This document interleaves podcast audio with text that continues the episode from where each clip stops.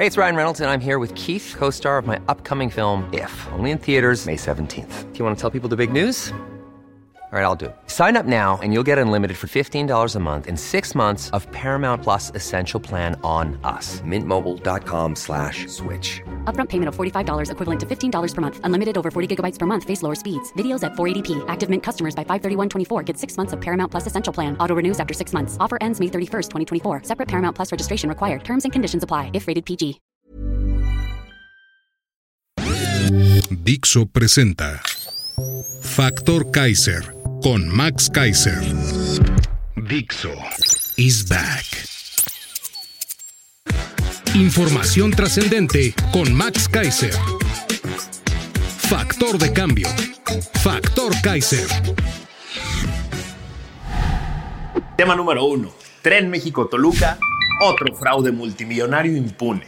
Tema número dos. Ejército ruso desfila en México. Tema número tres. Cuauhtémoc Blanco y Mario Delgado sueñan con gobernar la Ciudad de México. Esos son los tres temas que vamos a ver el día de hoy en el episodio 108 de Factor Kaiser. Gracias por empezar la semana con este programa que busca generar conciencia, alertar a todo el mundo de lo que está sucediendo en México, ponerte a ti en sintonía con los temas importantes, con los que valen la pena, con las noticias que sí trascienden, que sí van a generar un impacto en el entorno nacional y por lo tanto en tu vida. Por eso te agradezco siempre que empieces esta semana conmigo y me ayudes a compartir esto por todos lados, en todos tus chats, en todas tus redes sociales. Pega esta liga y compártela con todo el mundo para que todos empecemos a ser un factor de cambio en este país que tanto nos necesita. Acompáñame a ver los tres temas de hoy. Tema número uno. Tren México-Toluca. Otro fraude multimillonario impune. Era el 13 de marzo del 2018. Yo trabajaba en el INCO como director anticorrupción. Después de muchos meses de trabajo y cientos, literalmente cientos de peticiones de transparencia a diferentes dependencias y entidades del gobierno federal, encabezado entonces por Peña Nieto, Ana Tais y yo presentábamos en una conferencia de prensa los resultados de un estudio que hicimos sobre la pertinencia, la planeación, la presupuestación, la contratación y la ejecución de la obra del tren interurbano México-Toluca, una de las obras emblemáticas del sexenio de Peña. El estudio presentaba una metodología para evaluar los riesgos de corrupción en la obra e identificar las causas de las ilegalidades, los sobrecostos y los retrasos en obras públicas de trascendencia nacional. La metodología se basaba en cuatro pasos. Uno, se estudia el proceso de compra pública a partir de la legislación y de la sistematización de los expedientes electrónicos de contratación. Dos, se plantean 15 preguntas que cubren las tres etapas de la contratación. Tres, se señalan posibles banderas rojas que deberían investigarse o prevenirse con el fin de evitar prácticas corruptas u otros riesgos asociados a la obra pública. Y cuatro, se establecen recomendaciones. En la conferencia de prensa del 13 de marzo del 2018, dijimos que este proyecto tenía enormes problemas debido a la falta de planeación, a la oscura contratación y a la mala ejecución de la obra.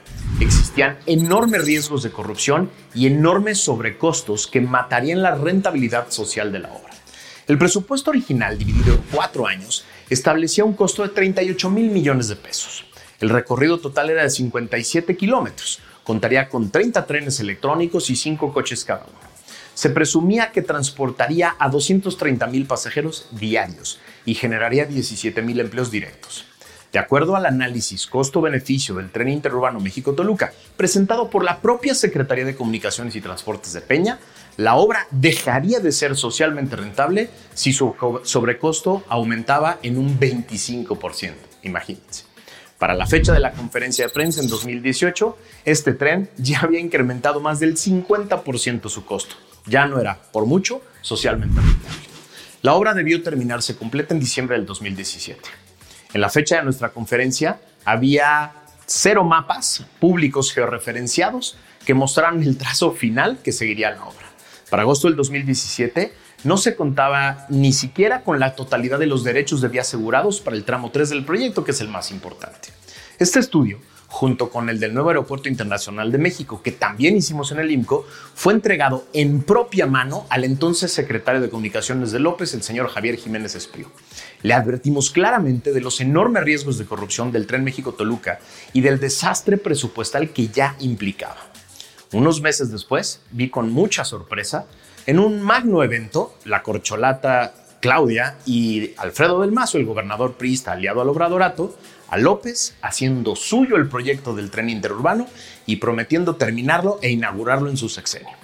Seis años después de cuando se debió haber terminado y más de 70 mil millones de pesos extras que se han gastado sin justificación alguna, lo que ya representa un sobrecosto de 186%, adiós a cualquier rentabilidad, se atrevieron a tomarse fotos inaugurando un tramo de 21 kilómetros, ni siquiera la mitad de la obra, que, implica un recorrido que va de Sinacantepec a Lerma, es decir, un viaje panorámico dentro de la bella Toluca. No hubo una sola investigación. A nadie se le ha cuestionado el sobrecosto de 186%. No hay una sola auditoría seria sobre las implicaciones de seguir gastando miles de millones de pesos seis años después de que se debió concluir la obra, que ni siquiera está lista hoy. Los únicos que están preocupados por el tren parecemos ser nosotros. Ellos solo están preocupados por tomarse una foto inaugurando otro trenecito incompleto. ¿Sabes cuánto ha gastado eh, este gobierno, el gobierno de López, en el tren militar del sureste del país y en el tren México-Toluca? Más de 400 mil millones de pesos extras. Ojo, es sobrecosto, es gasto no planeado, es dinero extra, que nadie sabe por qué se gastó de más. 400 mil millones de pesos que pudieron haberse gastado en otras cosas como quimioterapias para niños con cáncer. ¿Sabes cuántas quimios para niños con cáncer se pudieron haber comprado con esos 400 mil millones de pesos? 8 millones de quimioterapias. Sí, 8 millones de quimioterapias con el sobrecosto de dos trenes que ya nunca serán rentables. ¿Qué hubiera hecho un buen presidente?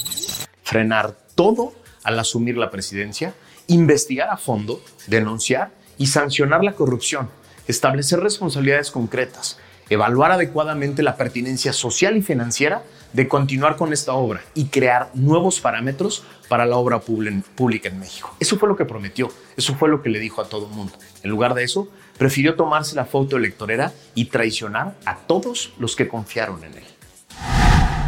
Tema número 2. El ejército ruso desfila en México. Parecía un 16 de septiembre como cualquiera como el que vivimos tú y yo cuando éramos niños. En la tele veríamos imágenes que parecen las de toda la vida. Diferentes contingentes de nuestras Fuerzas Armadas desfilando muy orgullosos por el zócalo de la Ciudad de México, saludando al jefe del Estado mexicano.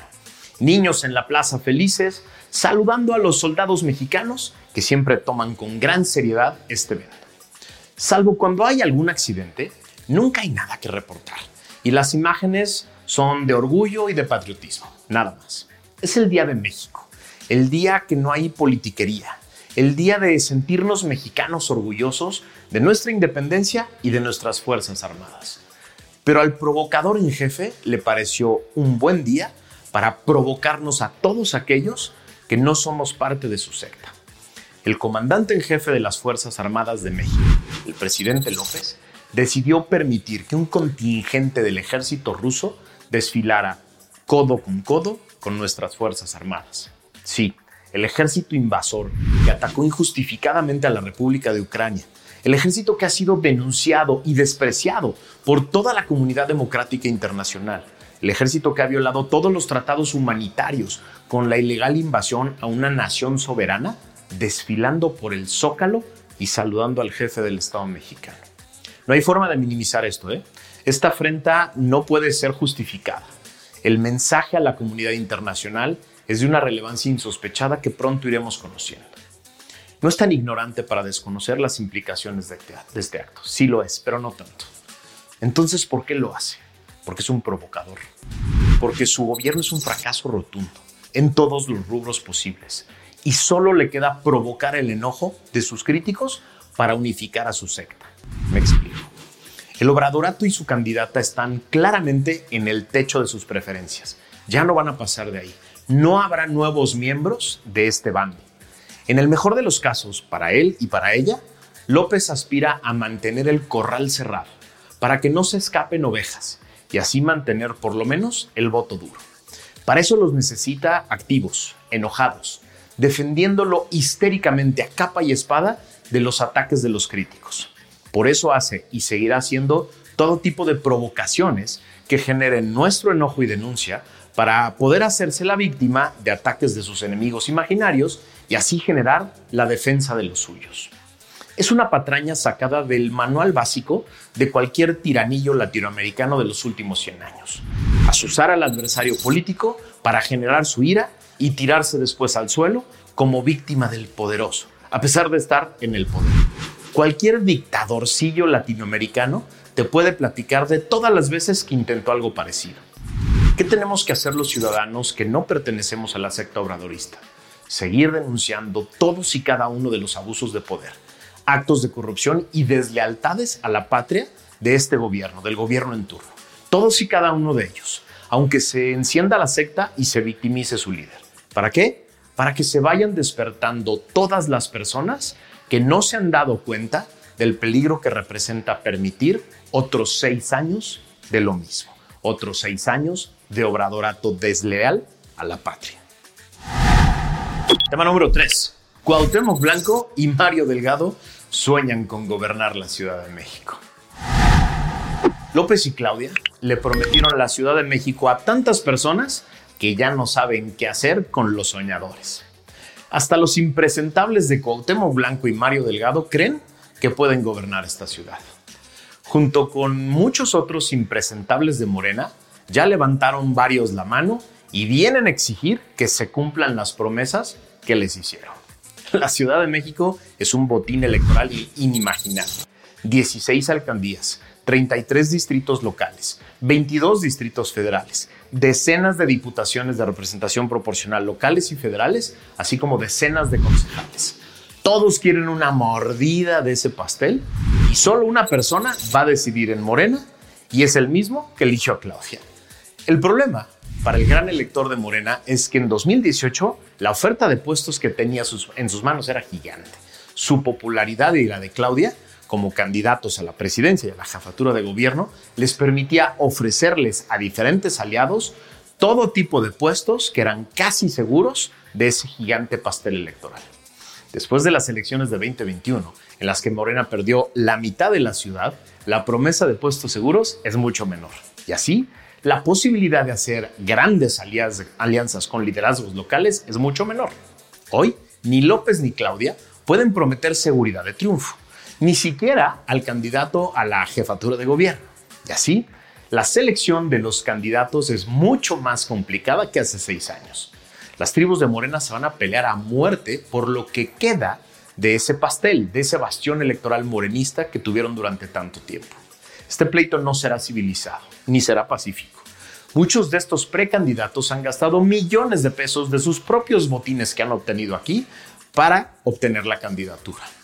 Y no los darán por perdidos tan fácilmente. ¿Por qué es de gran relevancia para el panorama nacional este tema? No es mi chilangocentrismo el que me lleva a poner este tema sobre la mesa en este episodio. La Ciudad de México representa el bastión de Morena, pero además es la ciudad que gobernó la hoy candidata. Y así la pregunta es, si no puede controlar la sucesión aquí, en su ciudad, ¿cómo pretende coordinar las campañas de Morena rumbo al 2024 y las decenas de destapes que ya se están dando hoy por todo el país? Todos en Morena saben que López es el que manda, pero Claudia necesita por lo menos dar la imagen de que en la Ciudad de México decide ella. O nadie le va a creer que la candidata es ella, sino López, su jefe, el que quiere estar ahí en la boleta, el que quiere coordinar la campaña. Lo que pasa en los próximos días, semanas y meses en la Ciudad de México es fundamental. Si la candidata predilecta de López no puede ni siquiera controlar lo que sucede en la Ciudad de México, ¿cómo pretende controlar lo que pasa en el país? Estos son los tres temas con los que iniciamos esta semana. Una, semana que será muy importante en la que pasarán miles de cosas te pido que me ayudes a compartir esto por todos lados, que copies esta liga, que te suscribas aquí en el canal, que te suscribas en las diferentes plataformas de podcast para que también lo escuches por ahí y compártelo, compártelo por todos lados, para que todos participemos en las grandes discusiones. Gracias por haberme acompañado en este episodio. Nos vemos el miércoles. Dixo is back.